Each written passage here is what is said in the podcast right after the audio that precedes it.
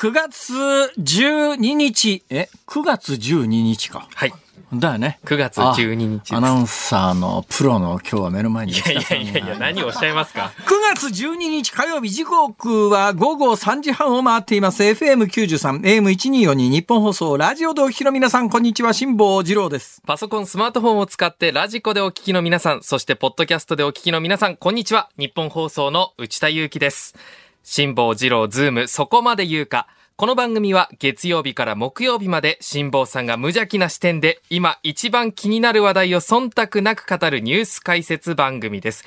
今週は増山さやかアナウンサーが休暇のため、今日は私、内田祐樹がピンチヒッターを務めさせていただきます。よろしくお願いします。楽しみだな今から2時間の間に内田くんが何かやばみなことを言って、ちょっえーそれを聞いていた増山さんが心臓麻痺でひっくり返る。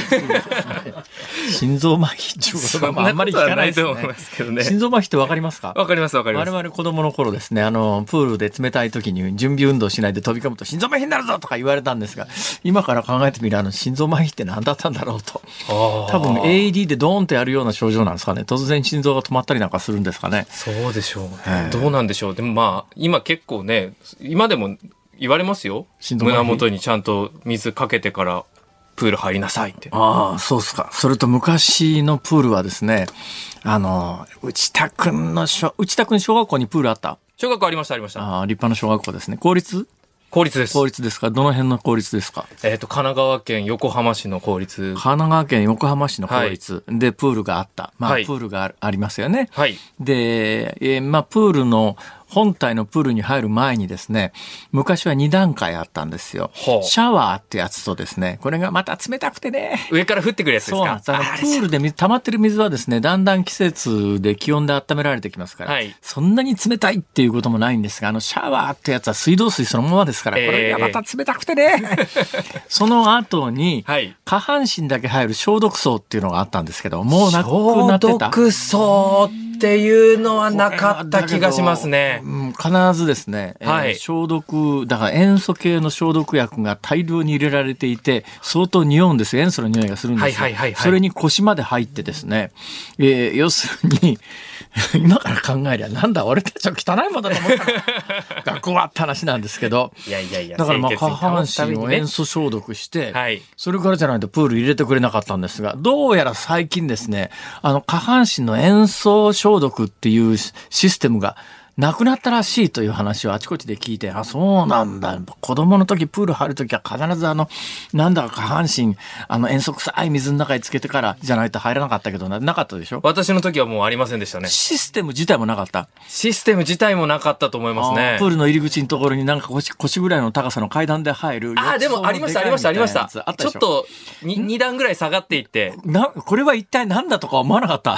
ああ、でもその時は全く疑問に思いませんでしたね。上からこうシャワーが降ってくるところについてて。シャワーの前後のところにですね、はい階段2、3段上がっていく、ちょっとお風呂の家庭用の浴槽よりちょっとでかいぐらいのものが、プールの横に必ずあったんです。はいはいはい。で、今は使ってないっていう話を誰かに聞いて、あ、そうなんだ、世の中変わったよなって、使われなくなった理由は何なんだろうなと。多分ですね、はい大きな理由は、はい昔のプールは浄化層が、あの、今ほどしっかりしてなくて、何日かごとにプールの水を入れ替えていたから、だから、あの、下半身清潔にしないと、雑菌等が繁殖するリスクが高かったんじゃないのかと。ところが今は、えー消毒も含めて、えープールの浄化装置、だからね、プールの水をそんなにしょっちゅう変えてないんですよ、逆に。はい。昔ほどは。昔は結構しょっちゅうプールの水は入れ替えてたんだけれども、あれは相当な水道代になっただろうな。すごい金額でしょうね。そういえばどっかの学校であのプールの水出しっぱなしにして学校の先生が賠償を求められて、ありましたなんねか。そういうニュースが今年あったような気ありました、がします。ありました。いやそんなことはどうでもいいんだ。内田君、はい。今日はよろしくね。よろしくお願いします。えー、どうですか、えー、抱負を聞かせてください。いや、豊富ですか、はい急に？いや、もう頑張りますよ。というか、あの、辛坊さん、昨日と明らかにテンションが違くないですか？そりゃそうです。当たり前じゃないか。おかしいおかしい？だって、当たり前じゃないか。昨日なんかね、俺我ながら偉いなと思ったのはね、はい。昨日誰だっけ？熊谷美穂アナウンサ熊ーですね。谷美穂さんね。はい。えー熊谷美穂さん。はい。えーオンエアが終わった後、熊谷さんに、うん、すごいやりやすかったよって。それどういう意味ですか？俺、俺自分で言いながらさ、自分で言いながら、似合わねえな、これ。なんか、自分で喋っててなんか奥歯が浮くっていう、なんかあるじゃないですか。いや、だって放送中もそしたら、そうツッコミだよ、みんなから。俺らはそんなこと言われたことないってね、あの、構成作家の安倍ちゃんとか岸田さんとかですね、ものすごい勢いで突っ込まれて、いや、そうか？と。ほら、見てください態。度が違いすぎるだろ、熊谷さんやってきましたよ。副長室に昨日やりやすかったよ。ありがとうございました。えーありがとうございます。だって辛坊さん昨日放送中もなんか。その上ね、もうこれは言っちゃいけない禁断のことを言っちゃいますけどね、はい昨日実はね、もう二人っきりしかいない時に、はい。それは二人っきりしかいない時の出来事というのを公共の電波で晒すのは良くないというのは、もう俺は大人だから分かってはいるんだけど。分かってはいるけれどもでやっぱり内田君にね、はい大人というもの 大人というものは 振る舞いをはいね、教えてあげるから。はい。えー秋田名物のお塩をもらった え、ちょっと待ってください。お塩をもらっマイナイですって言われた。うしし、うししおぬしマークじゃの、うひひひひひみたいな、なんか。いや別になんか持ってこいっていうわけじゃありませんよいや。いやいやまあ、あの、えー気持ちですから。気持ちですから。はい、別に、あの、だから、だから優しかったというわけじゃありませんよ。本番直前に塩もらったから。塩っつったって大量の塩じゃありませんからねね。ことわざだったら敵に送るやつですよ。いや、それ関係ないし。それ、いやいや、大体そもそも敵に塩を送るというのは、敵にいいものを送るという意味だから、いいんだよ、別に塩だって。文脈上。上杉謙信とね、さて武田信玄のあれ、えーえ塩対応ってやつですね。えーあーうまい。ありがとうございますね。ありがとうございます腕上げたね。ありがとうございます。内田君。そんな頭抱えないでくだいやいや、さいよ。そんなことないんです。えー今日は増山さん聞いてるかな増山さん多分ね、あの、自分でやるよりも、絶対ドキドキドキすると思うよ。そうね。もう。自分だったらまあ、いろんなことがわかるじゃないですか。限界であるとか、ええ言っちゃいけないこととか、ええコントロールできますけれども、はい。もうここで生放送始まっちゃって、内田君がスタジオのマイクの前に座っちゃうと、どうしようもないですもんね。もういきなり後ろから口を押さえるわけにもいけないし、遠隔操作で念を送るわけにもいかないし、もうこうなったら、えー、増山さん、諦めてください。聞いてないと、諦めが大切。どうでしょうね。聞いてくださってますかね。そうだなまあ、それはそうとですね、一応オープニングのネタをね、今週、あ実はね、内心ラッキーと思ってることがあるんですよ。はいはいはい。まあ、こう見えてもですね、私本番に突入する前に、まあ、まあ、そんなに真剣に考える、まあ、考えてます。真剣に考えてますが、実は本番5秒前まで何にも頭に浮かんでない時も、まあ、あります。まあそうおっしゃってるねオープニングでね、オープニングで、これ、あの、まあ一応私の手元にある Q シート上で、番組始まった頃は3分だったんですが、はい今どんどん増えてきて、これ一応 Q シート上10分も取ってあると。オープニングが？オープニングってやつがあるわけですよね。で、やっぱ3分だったら、別に大したネタ考えなくても3分ぐらいはなんとかなるんですが、やっぱりええ10分となると、ネタがないとそう持たないじゃないですか。はいで本番突入した瞬間に、あ、今日何のネタも考えずに本番入っちゃったわと思いながら喋り出すことがあるんだけれども、ええ一応、なんか喋んなくちゃいけないなとは思いながら世の中こう、巡ってくるわけですよ。はいで、ここのスタジオに私がわざわざ歩いてくるのも、歩いてくる方が絶対ネタが見つかる。あ何か出来事が。うんこれ車乗っちゃうとか、なんか公共交通機関に乗っちゃうと、情報量が減りますから、はいやっぱ歩いてくることによって世の中のことがいろいろわかるじゃないですか。空気一つの、うん、雰囲気にしたって、街歩いてる人の格好だって人数だって、いろんな、い、ろんなことが全てが情報源だから、はい。それで言うと、今日、今週は、ね、えーそれぞれ新人の方が担当だから、昨日なんかありがたいなと思ったのははい初めての人じゃないですか。ええその人のプロフィールで冒頭10分ぐらいすぐ持つわけですよ。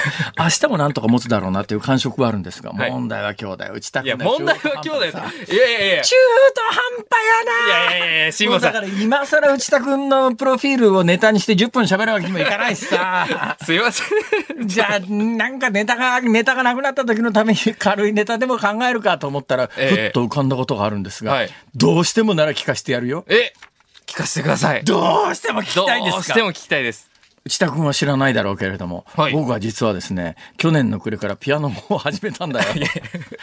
放送聞いてれば知ってますあ知よって。ますか？そうですか、はいそれでね、はい。えー最近新曲に先週から取り掛かったんだよ、その先週から取り掛かった曲というのがですね音符がですね、まあ、2拍子の曲なんですけど2拍子の曲てか音符上は四分の2拍子でそれで四分の2拍子ってことは四分音符が2つじゃないですか一小、はい。え？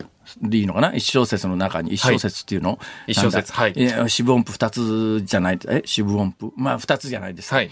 ところがですねえ、四分音符違うな。二分音符ですかね。二分音符だな。はい。え、え、あいまあいいや。だけどね、まあはっきり言って、タタンタの、タタンタっていうリズムが連続してる。タターンタ。だから、八分、四分音符に、に、まあいいや。四分音符、だから八分の四分音符、だからタタンタなんだよ。はい。タタンタわかりますか、だから音符3つ並んでるわけですよ。はいで、タタンタなんです。タタンタ。ね、私、う嘘でもですね、はい。ほんの少しだけドラムをやってたことがあるから、その音符の配列を見たら、あ、タタンタだなってわかるわけですよ。リズムがねはい。で、タタンタ、タタンタの連続の曲なんだなと思って、はい。リズム的には簡単だな。だけど、なんかやたら左手が難しそうだなっていうのを楽譜見た瞬間に思ったんですが、はい。私のピアノの先生はですね、私のそんな思惑は完全に無視して、はい。何と言ったかというと、シモさん、ちょっとね、リズム難しいですから、これわかんないでしょ？あのね、このリズムはですね、いいですか？ステーキ、ステーキで覚えてください。バカにしてるステーキステーキ。子供じゃねえんだからさ、タタンタぐらいはわかるわ。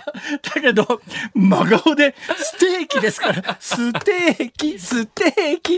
いいですね。はい、わかりました。ステーキ、ステーキ。すごいいい曲なのに歌い出したよ、本当に。はい、先行ってください。素敵な話がありました。うまい腕上げたね。ありがとうございます。ありがとうございます。どうぞ。はい。ではまず、えー今日の株と為替からお伝えします。えー今日の東京株式市場日経平均株価は反発しました。昨日と比べて308円61銭高い3万2776円37銭で取引を終えました。昨日まで3営業日続けて下げた、下げた反動から買い注文が優勢となりました。為替相場は現在1ドル146円90銭付近で取引されています。昨日のこの時間と比べて70銭ほど円安になっています。さあ、辛坊治郎ズームそこまで言うか。この後は昨日の夕方から今日のこの時間までのニュースを振り返るズームフラッシュ。そして4時台にズームする話題はいよいよ明日発売 iPhone15 の失礼しました。いよいよ明日発表 iPhone15 の新機能は IT ジャーナリストの三上洋さんにお話を伺います。5時台は、金正恩総書記、ロシアでプーチン大統領と会談、その狙いはという話題にズームします。番組ではラジオの前のあなたからのご意見をお待ちしています。メールの方は、 zoom@1242.com、zoom@1242.com まで、旧ツイッター、X で参加される方は、ハッシュタグ、漢字で辛坊治郎、カタカナでズーム、ハッシュタグ、辛坊治郎ズームでポストしてください。そして番組のエンディングでは、ズームオンミュージックリクエストと題しまして、ラジオの前のあなたが選んだ一曲をおかけしますが、辛坊さん、今日はテーマどうしますか？ピアノの先生に、ピアノの先生に。リズムはステーキと言われた時に聞きたい曲。ピアノの先生にリズムはステーキと言われた時に聞きたい曲を書いて送ってください。その理由もぜひお願いします。さて、この後は、ステーキステーキ、ステーキ。この後は昨日の夕方から今日この時間までのニュース。次いきます。どうぞ。はい。昨日の夕方から今日この時間までのニュースを振り返るズームフラッシュです。ニッポン放送辛坊治郎ズームそこまで言うか。ここからは昨日の夕方から今日この時間までのニュースを振り返るズームフラッシュです。北朝鮮メディアは、金正恩朝鮮労働党総書記がロシア極東でプーチン大統領と今日にも首脳会談を行うと報じました。ウクライナ侵攻で武器不足が指摘されるロシアへの軍事支援が議題となる可能性があります。ウクライナ国防省は昨日、ロシアの支配下にある南部クリミア半島西岸の黒海海域に建設された天然ガス石油掘削施設ボイコタワーを奪還したと発表しました。タワーは2015年クリミアを前の年に一方的に併合したロシアに占拠され基地として軍事利用されていました。岸田文雄総理大臣は明日実施の内閣改造党役員人事に向け、茂木敏光幹事長を続投させ、選対委員長に茂木派の小渕優子組織運動本部長を起用する方針です。また公明党の斉藤哲夫国土交通大臣に関して、留任の方向で調整に入りました。今年1月に東京狛江市の住宅で女性が暴行を受け死亡した事件を指示したとして、警視庁は今日強盗殺人などの疑いで事件をルフィなどと名乗り指示したとされる男ら4人を再逮捕しました。今日午前の国債市場で長期金利の指標である新発10年国債の利回りが上昇し、一時0.72%をつけ、およそ9年8ヶ月ぶりの高水準を更新しました。アフリカ・モロッコ中部で起きた地震は今日午前倒壊した建物の下敷きになった人たちの生存率が著しく下がるとされる発生後72時間が経過しました。内務省によりますと確認された死者は2862人負傷者は2562人となっています。中古車販売大手のネクステージは昨日浜脇浩二社長が昨日付で辞任したと発表しました。創業者の広田誠二会長が社長を兼任します。辞任理由について、タイヤがパンクしたように見せかけて保証金を請求するなどの不正が発覚していて、新たな経営体制のもと、経営をしていくべきだと判断したと説明しています。国土交通省は、人手不足が心配されるトラックやタクシーのドライバーについて、外国人労働者の活用に向けて検討に入りました。労働力が不足する分野で即戦力となる外国人労働者の受け入れを認める在留資格の在留資格特定技能の対象に自動車運送業を今年度中にも追加する方向で調整しています。さて、えー、どのニュースからいこうかな。今日ね、実は、本番直前に、大体私、あの、ここ3時ぐらいにはもうここ座ってるんですけども、3時10分から15分の間ぐらいに、えー、夕刊の最終版っていうのが届くんですよ。はい、ところが今日ですね、えー、届く、届いたのがね、3時20分ぐらいになってたんですね。どういうことかというと、おそらく、まあ、あの、最終版の締め切り時間って決まってるんですが、それでもですね、ギリギリ、えー、明日おそらく行われるだろう自民党の4役、はい、まあ、自民党の幹部人事及び、はい、まあ、閣僚人事というので、情報、まあ、突っ込みたいということで、えー、締め切りを少し遅らせてる関係だと思いますね、いつもより。はい、だけどね、もう昨日も解説しましたけど、ああ、つくづく岸田内閣って従来型の内閣だなと思うのは、はい、ちょっとずつちょっとずつ人事、人事を水面下でマスコミにリークしていって、はい、おそらく明日、まず明日ですね、まず自民党の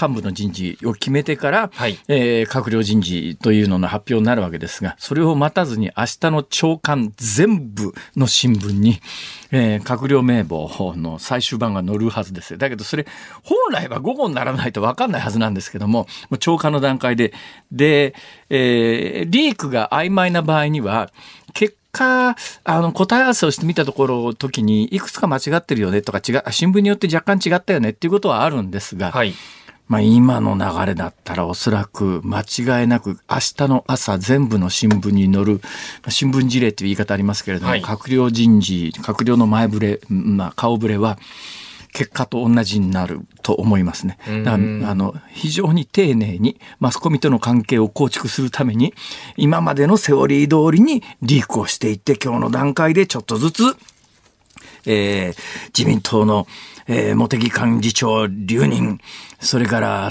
自民党四役っていうのがあるわけです、はい、自民党四役って何かというと、基本的にあのどこの政党でも、まあ、総裁だの代表だの、一番トップが一番偉いですよね、はい、ところが自民党の場合は、自民党で一番偉いのは自民党総裁なんだけど、自民党総裁というのは、えー、同時に内閣総理大臣っていう政府のトップをやらなきゃいけないんで、自民党という党の仕事があんまりできなくなる。だ。から自民党の党の中で、じゃあ、実質仕切るのは何かというと、一番上が幹事長。はい。で、幹事長を筆頭に、えー、総務会長っていう、まあ、基本自民党っていうのは、自民党として提案する法案に関して言うと、その総務会での了承っていうのが必要で、この総務会の了承っていうのは基本的には、多数決ということにベースはなってるんだけども、伝統的に全会一致みたいな形をとって、えー、自民党が政府が挙げていくよ法案に関して言うと、自民党の総務会の承認っていうのが必要だというぐらい、まあ、えー、まあ、偉いポジションで、はい、そこのトップが総務会長で、それから、えー、政策に関してのトップ、政策調査会長、はい、そして選挙に関してのトップの選対委員長、はい、これが4つ合わせて自民党4役、選対委員長を外して自民党3役って言い方をするんだけども、ここの人事誰にするか。さっき言ったみたいに自民党総裁は党務を外れちゃうんで、実際自民党という組織を運営するのはこの4人というのが核になると。はい、で、その4人の顔ぶれがもう今日の段階で、現在の選挙対策委員長が、えーえー、この、この、この人がおそらく総務会長になるだろうって。はい、で、その選挙対策委員長が、えー、小渕さんがなるだろうと。はい、えー、それから政調会長は続投で、はい、えー、幹事長も続投で。はい、そうすると、これで自民党4役のえー、人事って、もう今日のタイム、前日の今日の段階でほぼ発表。はい。まあ別に発表してるわけじゃないけれども、もう今日の長官からこの4つのポジション、誰が来るか、全部みんな出てて、うん、新聞によって違いがないわけですよ。で、ね、も意図的に4つが、この4つに関しては漏らしてますね、と。で、あと大臣の顔ぶれなんですが、あまあ大臣の中でも一つ焦点だった公明党の、はい。えー、国土交通大臣、過去10年ぐらいはもう公明党の指定席になっています。ええ、私、この番組で何回も言ったように、一切報道の中の視点で欠けているんだけれども、やはり一つの党派が国土交通省という極めて利権色の強いところのトップに居続けるというのは、えー、いくらクリーンな人でも、いくらクリーンな政治勢力でも、どうしたってやっぱり、えー、周りは忖度するし、えー、公共事業の発注するときにはここ通さなきゃいけないよねみたいなことが慣例として出来上がるのが良くないんで、やっぱり時々、やっぱトップは一つの党派から、党派や会派から外すっていうのが常道なんだけれども、やっぱもうずっと10年間、で、おそらく今回も、えー、公明党としては、やっぱり国土交通大臣は斉藤さんそのまま行ってほしいな、みたいな話を、どうやら水面下でしてるというのが漏れ伝わってきますから。はい。えー、となると、うん、岸田内閣というのは、ある意味伝統的なセオリー定石通りにことを運ぶ政治姿勢なんだなということは、よく今回のことでもわかると、そういう話です。さてトップのニュースは、あの、北朝鮮の、今日も昼ぐらいからですね、スクープとかなんか言って各種、スクープって言いながら、列車の映像をみんな横並びでみんな撮れてますから、はい、どこがスクープやねんと思うんですけども、えー、電車で、えー、北朝鮮のトップ、金正恩朝鮮労働党総書記がロシアに入りましたよと。えー、で、どこに向かってるのかって話も含めてですね、これに関しては今日5時台に詳しくやるということになってますから、はい、そっちの方に解説を譲りたいと思います。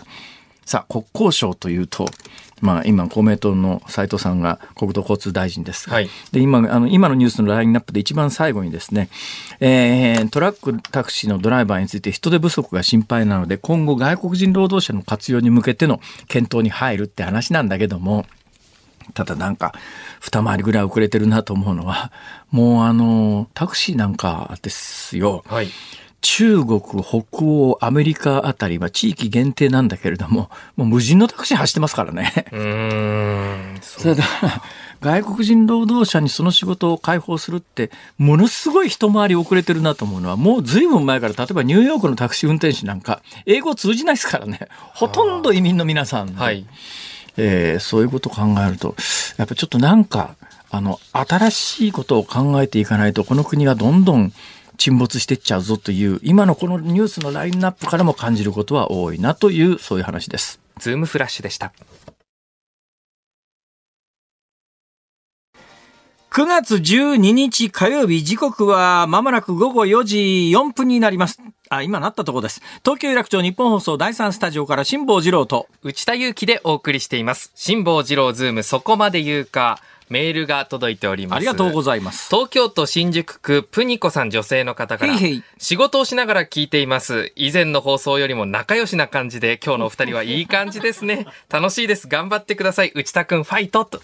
ありがとうございます。別に仲悪くないっすよ。仲悪くないですよ。てか仲が悪いっていうのは、そもそも、そ もそも論として、えおかしな話。え？ですよね。いや、そうですよ。なるほど。そういう見え方がされてたわけですか。はいはい。そんなこと、そんなことないですよ。そんなことないですよ全然そんなことないですよ。はい。え続いて。いらんこと言わないかなとは若干期待してます。いやいやいや。はいはい。どうぞ。続いて、えー、神奈川県67歳、万歳おじさん、プールに関する感想です。ほうほ年齢は辛坊さんと同じ67歳。はい出身は内田アナと同じく横浜の公立小学校です。ええ。私の学校では昭和42年、1967年に校庭の隅にプール工事が始まり翌年6年生最後の夏に水泳授業がありました。全国的にはどうなんでしょうと。ああ、まあ、うーん、まあ遅いっちゃ遅いかもしれないですけどね。でも中学校は私の通ってた中学校にはプールなかったですけどねあ。そうだったんですか？プールない学校はありましたよ、そこそこあ。、そうなんですはいね。。えー私が通ってた高校は、プールが有名なんですよ。ここはあの、へー50メートルのでかいプールがあったんで50メーターあるんですか？だから、うちの高校は、ウォーターボーイズが文化祭の演目になったんです。なるほど。それがまた深いんですよ。1.8メーターぐらいあって、立たないんですよ、背が。え、だって私172センチ。じゃあもうそれ完全に水没しますよ水没ですねそれがひどいんですよ。だから今だったら大問題ですけどね。泳げるやつも泳げないやつも全員その1メーター80の水深のプールに叩き込まれてですね、あの、溺れそうになって上がってこようとすると体育の教師がデッキブラシで手叩いてですね。これ昔の話ですからね。ひどいな、これ昔の話ですからね大問題だ。よく誰も知らなかったと思うわ、本当に。まあその分強くなったということで。まあ私は泳げましたから別にいいんですけどね。はい。じゃあ皆さんからまだまだメッセージお待ちしております。えー、ズームオンミュージックリクエストも募集しております。メールの方は、ズームアットマーク 1242.com。番組の感想は、感想は旧ツイッター X でつぶやいてください。ハッシュタグ、漢字で辛坊治郎、カタカナでズーム、ハッシュタグ、辛坊治郎ズームでお願いします。この後はいよいよ明日発表。iPhone15 の新機能はという話題にズームします。ニッポン放送、辛坊治郎ズームそこまで言うか。この時間取り上げる話題はこちらです。いよいよ明日発表 iPhone15 の新機能はアップルが明日13日のイベントで発表する見通しの iPhone15 Pro と iPhone15 Pro Max はこれまでで最も高価な iPhone になると言われています。一体どんな新機能が加わるのでしょうか今日はこのニュースについて IT ジャーナリストの三上洋さんにお話を伺います。よろしくお願いします。よろしくお願いします。よろしくお願いします。うん三上さん、はいこの番組のリスナーさんからい心配のメールが来ており何ます。ですか？何ですか？えですか？こちらは愛知県の太郎さんです。はい。三上さんといえば最近お家を買ったそうですが え、ー、そうなんですか？買われた。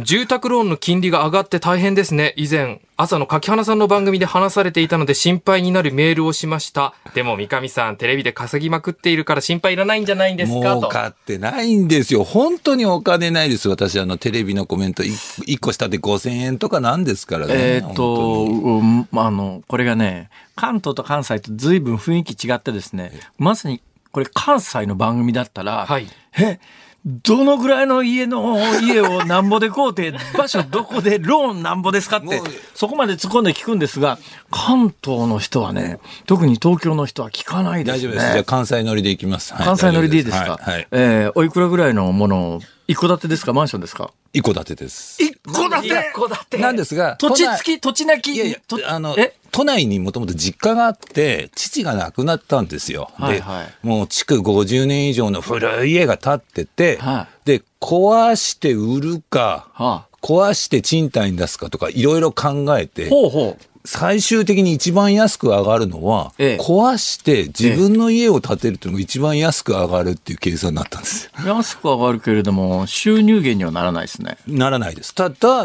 私はもう30年賃貸でずっと暮らしてきて、はあもう絶対自営業だし、はあまあ、いわばプータローというかね、フリーランスというか。あでも今の話をい聞いたらよくわかりましたね。つまり、土地を担保に出せるんですね、それね。ところがですね、はあで、まあ私収入が何本あるってで、住宅メーカーに相談して、ええ。こんなん通らないっしょ？って言ったら、いや、通りますよって言って、嘘だって言って、フラット35ってこうね、話題になってる固定金利。住宅ローンはい、これ住宅金融支援機構って、まあ、半官半民というか、ええ。そこがやってるところはですね、ええ。なんかね、収入が一定レベルあれば、もう貸すんですよ。ほで、土地があるなし関係ないんです。関係ないんだ。関係ないんです。担保のあるなし関係なしな関係なかったんです。え、で、固定金利ですか？固定金利でえ、す。もう、あの、ローンの返済始まってます？始まりました。だったらもう金利がどう上がろうと固定金利だから、はい固定金利のメリットで、今後金利がガンガン上がろうがどうしようが、返済額変わらないですね。そうですね。で、びっくりしたのが、私今58歳なんですけど、58。はえーローン79歳まあ。あーラッキーですね、三上さん。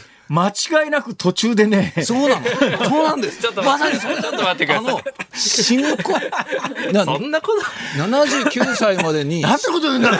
何も言ってないじゃないですか。79歳までに死んじゃえば、チャラなんです。ですよね。だから家族に家が残せるか家ら、族が万歳三唱、万歳あ、これ生命保険かけるよりいいやと思ったんです。ですね。結果として、だから、えはーその、だ土地はありました。土地は、ちっちゃい土地はありましたけど、そこに新築の家を建てました。新築の大豪邸ですよ。新築の大豪邸。これでも、いいですね今、あの、東京都内のマンション買ったら奥じゃないですか。奥ですね。はい、4分の1ぐらいですよ。今日ねここんな話するつもり全くなかったんですが、今もう勢いだから喋っちゃいますけど、今日私今日午前中にですね、マンションのモデルルーム見に行ったんおですよ。買おうとしてる。え？で、そこで申し込めんのかと思ったら、全然申し込めなくて、ええなんか名刺渡されて、後でこの名刺の人と来週以降にやり取りしてくださいって、え？ーここで申し込めんじゃないの？みたいな。だかえ、新築ですか？らまあ立ってもいないですよ。たモデルルーム見に行った。モデルルームです、モデルルームです。あでも申し込もうとしてたんそですねれで、それで、それで、ああ、今だなと思ったのは、その相手してくれた方がですね、まあ要するにそこで靴脱いでくださいとか、そこのスリッパ使ってくださいとかってモデルルームだから案内してくれる人いるじゃないですか。明らかに日本語おかしいんです。えー、え、もう、おそそらく中国の方だと思います。だから要するに中国人のお客さんに説明する要因で、日本、だからネイティブが中国語で日本語もできるという人がそこで働いてるんだと思いますが、ああ新築のマンションのターゲットは、もうあの、そういう時代なんだっていう。もうだってに普通のサラリーマンが買える価格じゃないじゃないですまか。あ、そうですね。日本の1億のマンション買おうと思ったら、今まあ金利が低いとは言いながら、いわゆるバカップルって言って、この番組で、あのー専門家に怒られたパパワーカップルっていうやつじゃないと、ひどいな、パワーカップル一言言うのにそんなに遠回りしなくたっていいんだけど、パワーカップルでもよっぽどのパワーカップルじゃないと無理だべっていう、はいちょっとだけどちょっとおかしいですよね、それ。もうこう、もう買えるレベルじゃないですらまともに働いてる勤労者が、えー家買えないっていう世の中は、やっぱおかしいと思いますよ。本当にそうです。だからもう、あの、土地を売ってマンション買おうと思ったんですけども、明らかにちっちゃいマンションしか買えないんですよ。はだから、だったら、今ある土地に家建てた方がいいなっていう結論で、あーそうですかすごい変な世の中だと皆さん、三上さんは赤坂に50坪の土地をお持ちだそうです。違うって、そのまた、そういうフェイクニュースを流れると、X、ツイッターで流れるんですからダメです。赤坂は事務所ありますけど、狭い古い賃貸です。訂正しておきます。さて、iPhone15 です。ゲストの方に何の訂正をさせてるんですか、本当辛抱これで本題入、本題に入るんですね。iPhone15、iPhone15。えーえ、今晩発売なんですか？そうです。今日の夜中の26時ね。それを26時っていうことは、アメリカ時間に合わせてんですね。そうです、そうです、そうです。全世界一斉です。全世界まあ、それはそうですね。どっかで発売しちゃえば、情報ダダ漏れになりますからね。年に一回ここが一番ね、あの、アップルの人が出てきて、はい発表に iPhone なる素晴らしい iPhone ですって自慢しながら新製品発表します。直前の今のタイミングでどの程度情報って漏れてるもんなんですか？もうここ数年はですね、前えー前のリークでほぼほぼ見えちゃってます。昔はですね、びっくりするようなことが発表されたんですけど、まあ今、今度の iPhone は歩きますそうそうそう。そんなことはねえだろうあの今、中国とかね、いろんなところで生産するので、すごくリークがいっぱい出ちゃうんですね。はだから、ほぼほぼ今リークされてる内容でわかる、分かっています。で、はい。えっ、と、なんか新しいことはってみんなに聞かれるんで、ええ。いろんなこと言うんですけど、一言で先にまとめると、ええあんまり変更点なさそうです。ああ、そうですか。はい。でも、どうなんですか？アップルの iPhone のモデルチェンジって、小さなモデルチェンジ、大きなモデルチェンジ、はい。車でいうところの、はい。えーマイナーチェンジ、あのフルモデルチェンジ、あるじゃサイクルがあるじゃないですか、今年はフルモデルチェンジのサイクルじゃないんですか？その通りです。おっしゃる通りで、本来は2年に一度、3年に一度のフルモデルチェンジなんですが、ええ。今回はどうも端子がタイプ C になりますと。あの充電端子がライトニングっていうあの平べったいやつからなんかあのなんて言ったらいいのかなあれは。ひえっと、平べったい金属の裏表のない。裏表のないどっちに刺しても同じ形の真ん中がちょっと空洞のやつですよね。そうですね。はいあれになりますかそうです。まあ、パソコンと最近の機器は、あの、USB のあれ、タイプなんつうんですか、タイプ C っていうんですか？はいあれの機器が多いですから、そうですねあれだったらまあ、他の機器と互換性があるんで、ケーブル同じやつ使えて便利ですよね。そう、今までの IT の機器で全部タイプ C になったのに、iPhone だけ最後に独自のライトニングだったんですね。で、iPhone のライトニングは、あれ、Apple の独自の特許なんで、はい100円ショップでも、あれはないんですよね。100円ショップで、ちょっと端子が充電だけできますよみたいなやつありますけれども、フルでデータまで取り出せるライトニングの端子は、あれ、Apple の多分、あの、要するにコピーライトの料金が高いんだと思いますけど、そうですね100円ショップにないんですよ、あれね。完全なフルサ、フル、フルはないですフル機能のライトニングの端子が。でも USB は、まあ、その意味では汎用性があるので、そうですねもう値段が下がりますかね、はいケーブル自体は。えっ、と、どうでしょうね。あの、もともとその EU が、はいえー IT 機器は全部タイプ C にしろっていう、ええまあ法律を立てたんですね。ええで、それの影響でもうならざるを得なかったんですけども、まあアップルとしてもタイプ C の方がもうスピードも速いです。あ、そうなんですか？そうです。それから充電容量も大きいので、ほうほう充電スピードも速くなるんですね。じゃあ、今までのアップル独自のライトニングである必要はどこにもないということですね。そうです。もう、あの、アップルファン全員が早くタイプ C にしろって言ってたような状況ですから。はあじゃあまあ、アップル iPhone の15で、えー今までのケーブル、充電ケーブル使えなくなっちゃうけども。残念ながら。えーだけど、おその変更に関しては多くのファンは agree だと、同意してると。ね。はい。えーさて、それ以外の機能ではい。言うと、どあとんな機能が？カメラがですね、はいはい。一番高いプロマックスってモデルは、ええ。高額の、もしかしたら8倍から10倍ぐらいのズームが入りそうって言ってます。それは、あの、デジタルじゃなくて物理的なズームはいって。。あの、ペリスコープって言って、屈折型の、はいえっ、と、要するに、レンズがまっすぐじゃなくて、垂直に並ぶ形で反射させて、潜望鏡みたいなやつそうです、そうでです、そうです。あの、屈折型のやつが入るんじゃないかって言われてます。ただ、一番高いモデルだけかもしれませんね。す。その一番高いモデルなんですが、値段はどうなりそうですか？えっ、と、いろんな試算をした私の予想は、す一番容量のでかいモデル、はい。えー30万前後です。30万前スマ後。スマホ一つで30万って、ふざけんじゃねって感じがしなくもないんですが、にそうで。どうなので、でしょうか？今回の iPhone 15は、あの、どこ行ってもお金の話しかしてないんです。で、ただですね、じゃあ、アップルが値上げしてるかというと、全然してないんです。はあ実は、為替ですか？そうです、為替です。13、14、あ、12、13、14って、実はアメリカでの同じレベルのモデルのドル建てのお金は変わってないんですよ。はあ。で、えーところが、で、アップルは日本結構重視してるので、ええええ現在の iPhone14、今売ってるやつですね。はいこれは、なんと、ドル円のレートを136円換算で売ってるんです。ほほーじゃあ、お得っちゅうことですね、円でそうです。だから、アップルからしたら日本には安く売ってやってるんだぞっていうところです。で、これを、現、現状のレート、はい145円か6円ですか？そうですね。それに合わせます。で、さらに、まあ今度ね、あたら、えーアップル自体も、当然部品もなくなってます。人件費も高騰してます。ええ中国での生産コスト上がってます。えでやっぱ100ドルだけ値上げしたいとかっていうことになる可能性があるんですよ。はあ。ずーっと値上げしてこなかったので。100ドルっつっても大きいですね。そうです。で、それを含めて考えると、1800 1899ドルとかね。そのぐらいになる。1899ドルを146円換算して消費税乗っけると30万ちょうど超えるんです。なるほど。それはまあ一番高級モデルの場合で、一番安いモデルだったらどのくらいですか、まあ大体13万か14万ぐらいの検討ですね。iPhone 15の無印で一番容量が少ない、ストレージっていう保存容量が少ないモデルで、まあ、大体12万、まあ13万にはなっちゃうのかなっていう感じですね。まあ、IT ジャーナリストとしてはあんまりアップル的に回すような発言はできないだろうということを承知の上で聞くんですが、そんだけ高い携帯買うんなら、こう、他にこういうやつ選択肢はあるよとかそういうのないんですか？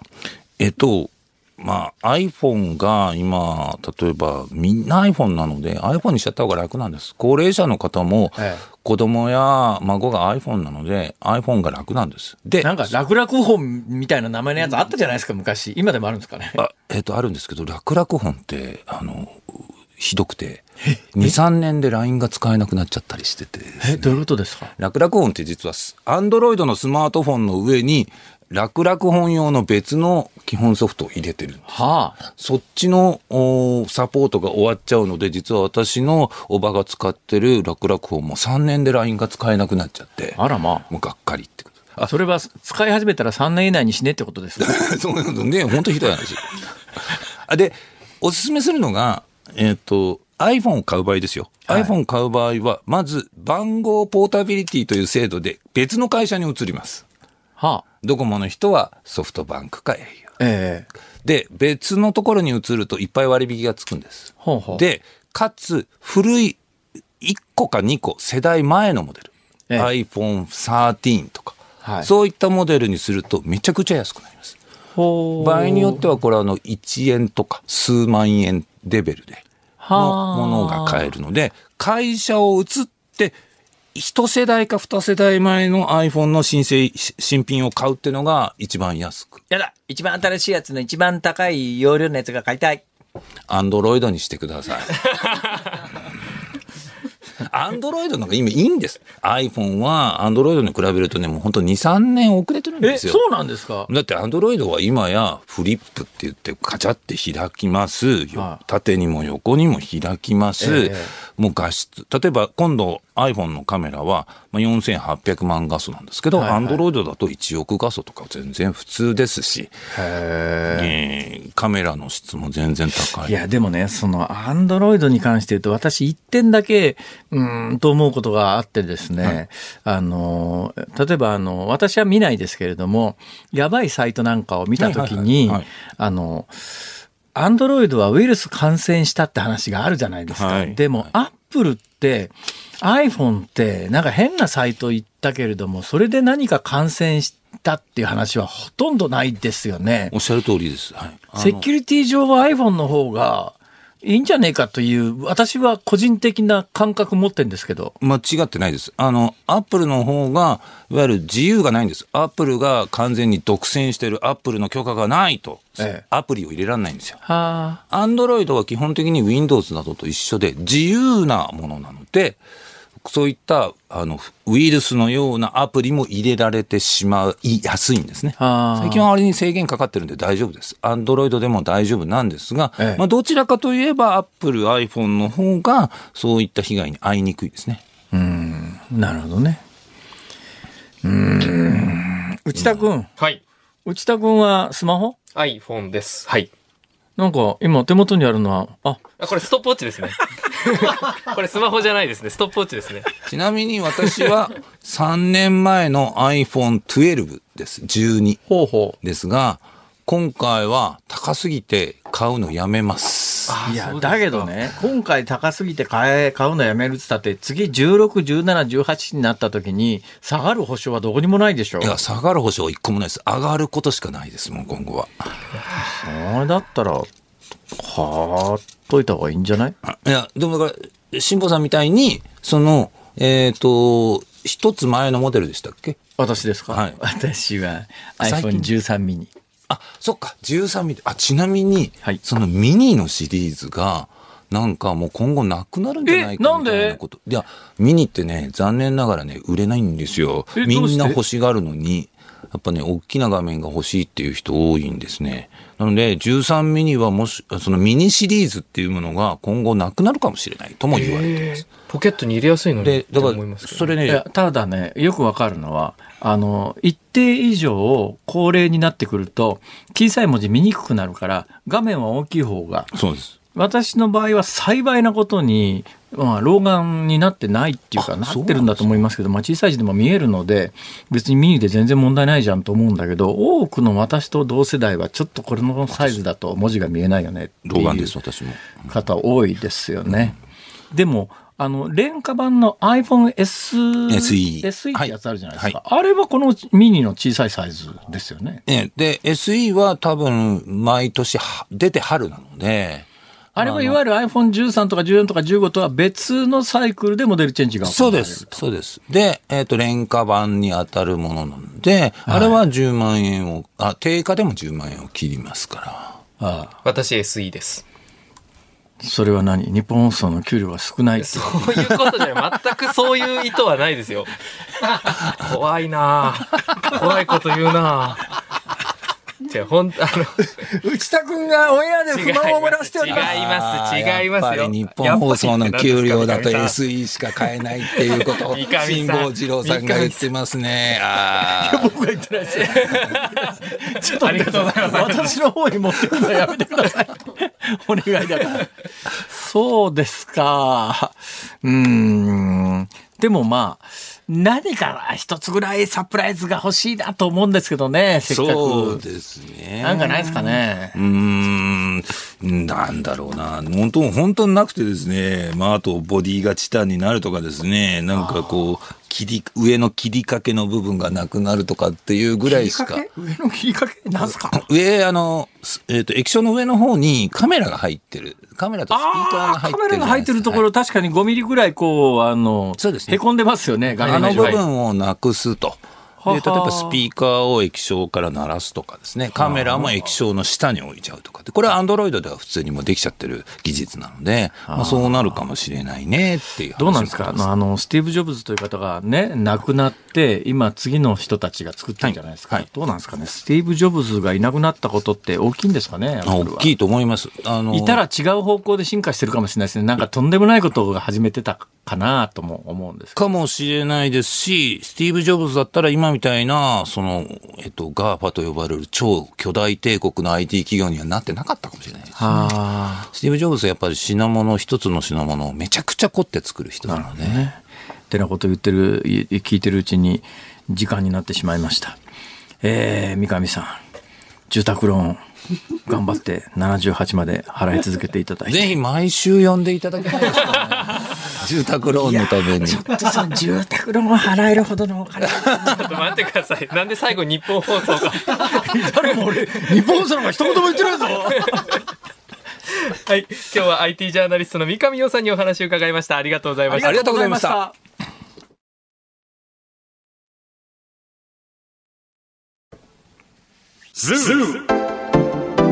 日本放送辛坊治郎ズームそこまで言うかをポッドキャスト YouTube でお聞きのあなた増山さやかです。飯田浩二です。お聞きの内容は配信用に編集したものです。辛坊治郎ズームそこまで言うかは月曜日から木曜日午後3時半から生放送でお送りしています。ラジオの FM93 AM1242 に加えてラジコでもお聞きいただけますよラジオラジコでは配信版では聞けない。あんなことやこんなことがいっぱい。さらにリポーターがあなたの街にお邪魔する中継企画やえ辛坊さんが夕刊フジの記事を解説する夕刊フジそこまでズーム。えそして生放送でしか参加できないリスナー参加コーナー。ズームオンミュージックリクエストなど盛りだくさん。ぜひラジオラジコでも辛坊治郎ズームそこまで言うかをお楽しみになってください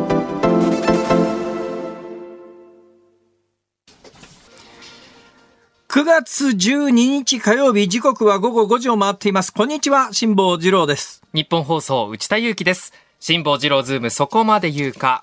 この後5時30分までお送りしていきます。ここでラジオをお聞きのあなたからのリクエスト曲をおかけするズームオンミュージックリクエスト。はい、皆さんありがとうございました。リクエストメールご紹介していきます。まずは横浜市南区の影丸さん。ピアノの先生にリズムはステーキと言われた時に聴きたい曲、えー、角地佳子さんと佐野史郎さんのドラマ誰にも言えないの主題歌、骨まで溶けるようなステーキみたいな恋をしてで始まる歌をリクエストしますということで、えー、調べました。ユーミンかな？ユーミンさんの、えー真夏の夜の夢、はい。リクエストいただきました。真夏の夜の夢じゃね真夏の夜の夢、失礼しました。真夏の夜の夢。えー続いて埼玉県八潮市シェイク。スピアだね。だから言ったじゃないのさん。えー、ジュージューさんで優しさで溢れるように。ああ、ステーキだからジュージジューね。ュージューってことですね。ジュージューさんで優しさで溢れるように。ありがとうございます。続いて愛知県一宮市愛知の A62 助さん。えー竹内まりやさんのステーキなホリデーをリクエストします。ステーキね。でもね、私ね、あい、あい、たたんたな、ステーキって言われて。あの、心の中ではバカにしてんのかなと思ったけど、でもにニコニコ笑いながら、先生、それ分かりやすいですねって言っちゃいました。はい。えー続きまして、秋田県秋田市きつねうどんさん。パフュームのポリリズムをリクエストします。これはリズムつながりポリです。リズムね、パフューム。はい。えーちなみに、タータタというリズムの時はラーメンと覚えたり、タタタタというリズムの時は食べ過ぎと。ラーメンだからリズムは、ラーメン、ラーメン。はい。ラーメン。はいわ食べ過ぎわかりやすい。わかりやすい。食べ過ぎ、タタタタのリズムを食べ過ぎと教える必要があるから。でも全体的に食事がやっぱり多いですね。なるほど。はい、えー、パフュームポリリズム。続いて、越谷のラジオネーム赤い葵さん。はいえーオフコースの素敵なあなたをリクエスト。あステーキだから。はい。はい。そして、広島県呉市玉江さん、岩崎よしみさんの恋ほど素敵なショーはないと。なんで？素敵なショーはない。あ皆さん素敵で結構かけていただいてましたけれども、皆さん本今日は当にありがとうございます。ありがとうございます。ミュージックリクエスト、本日は、はい。うーん、ユーミン、真夏の夜の夢。真夏の夜の夢、ユーミンさんの真夏の夜の夢でお願いいたします。え番組ではラジオの前のあなたからのご意見も24時間受け付けております。メールの方は zoom.1242.com、zoom.1242.com、zoom.1242.com まで。旧ツイッター X の方は、ハッシュタグ、漢字で辛坊治郎、カタカナでズーム、ハッシュタグ辛坊治郎ズームでお願いします。あなたからのご意見、お待ちしています。ニッポン放送辛坊治郎ズームそこまで言うか。ここから取り上げるのはこちらです。金正恩総書記、ロシアでプーチン大統領と会談、その狙いは？ロシアと北朝鮮は金正恩総書記がロシアを訪問し、プーチン大統領と明日にも会談すると発表しました。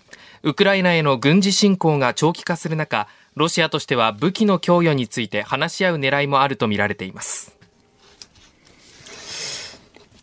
えーっとですね、どこで話し合うのか、どこで会うのかに関して一切発表されていなくて、ただ一応10日から13日、10日から13日っていうと、まあ、時差があるけれども、日本時間にすると、えー日曜日から今度の水曜日、明日までですか。はい。えー若干時差がありますけれども、まあそこで、あの、ウラジオストックっていうところでね、ウラジオストックっていうと、えー日本人にもかなり馴染みがあると思います。あの、シベリア、シベリア鉄道の一番東の端だと思いますけど、新潟からも確か飛行機飛んでたんじゃないかな。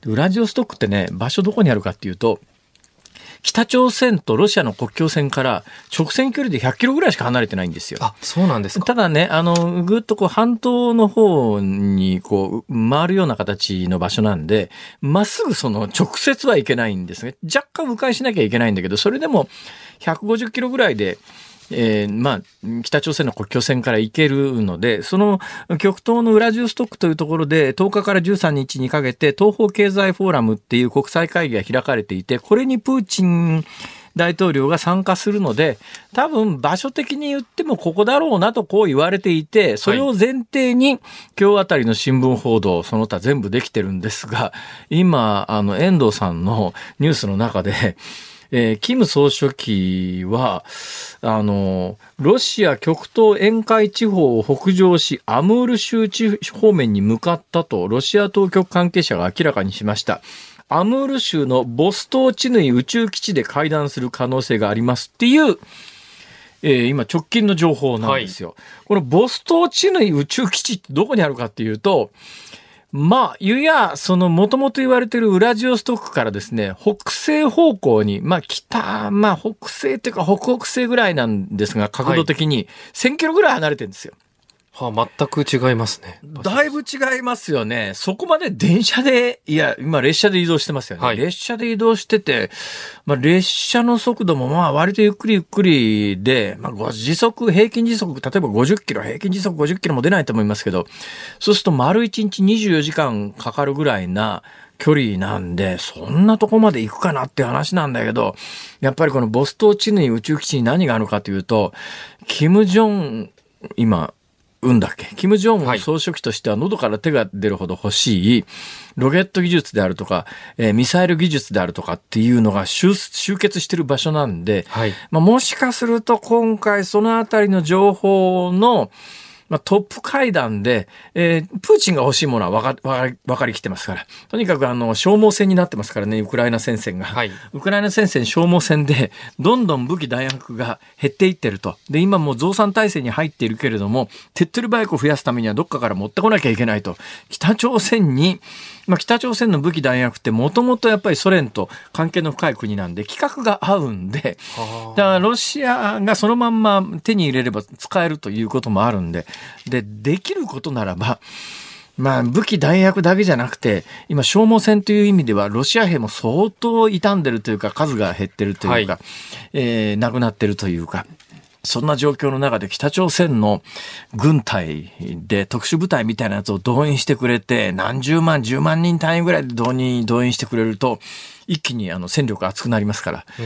で、ここはだけどね、このニュースの本質はどこにあるかというと、ああ、プーチン大統領は追い込まれてるよな、だいぶっていう、そこが本質なんです。どういうことかというと、もうまともな国は相手してくんないっつって。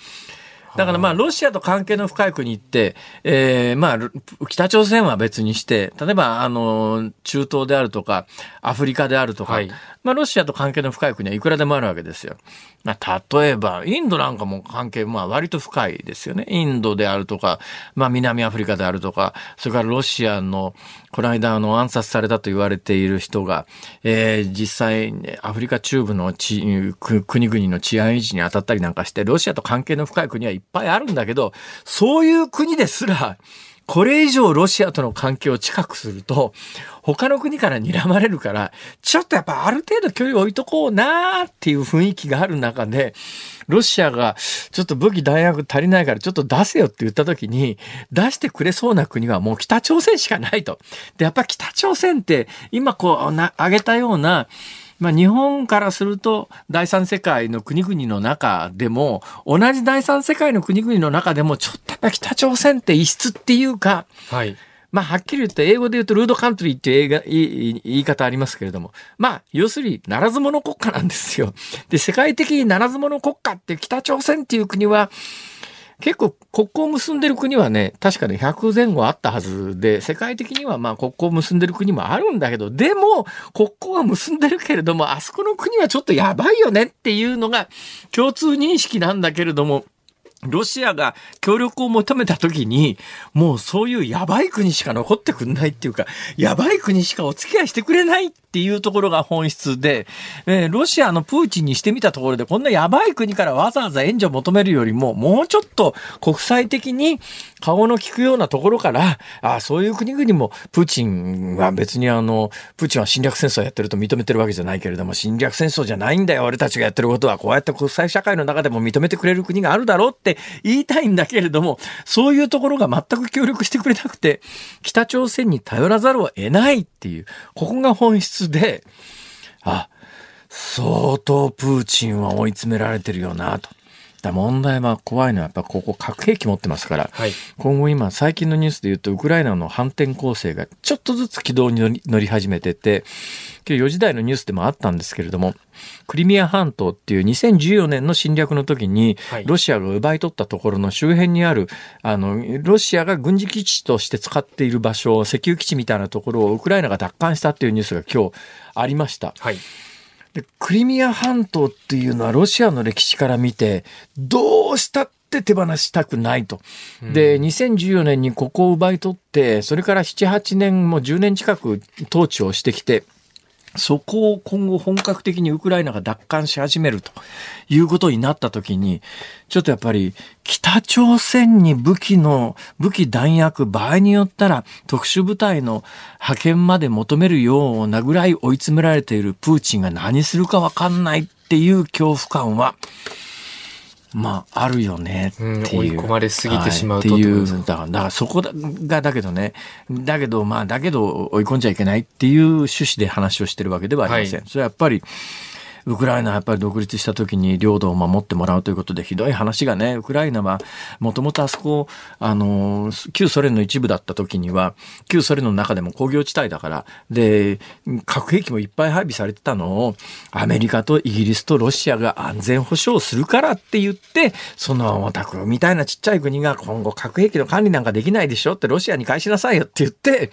そのアメリカとイギリスとロシアが話をして、ウクライナにあった核兵器をロシアに運んだがゆえに今回の侵略が始まったとも言えるわけで、はいそしたら騙されたっていう感じなんだろうと思います。だからそういう意味では、あの、ウクライナの領土を、えー少なくとも2014年にロシアが侵略する前の段階まで最終的には戻してあげるというのがやっぱ国際社会の責務だろうという気はいたしますが、ただ非常に気になってるのは、えー各報道機関がみんな一斉にウラジオストックでウラジオストックでって言ってんだけど、はいウラジオストックにプあのキム・ジョンが向かっているのかそれとも、えーボストーチヌイなのかっていうところがまあちょっと今の段階では分かんないんだけど、はい、これちょっと今一番直近で言うと気になってる話題ではあります。はい。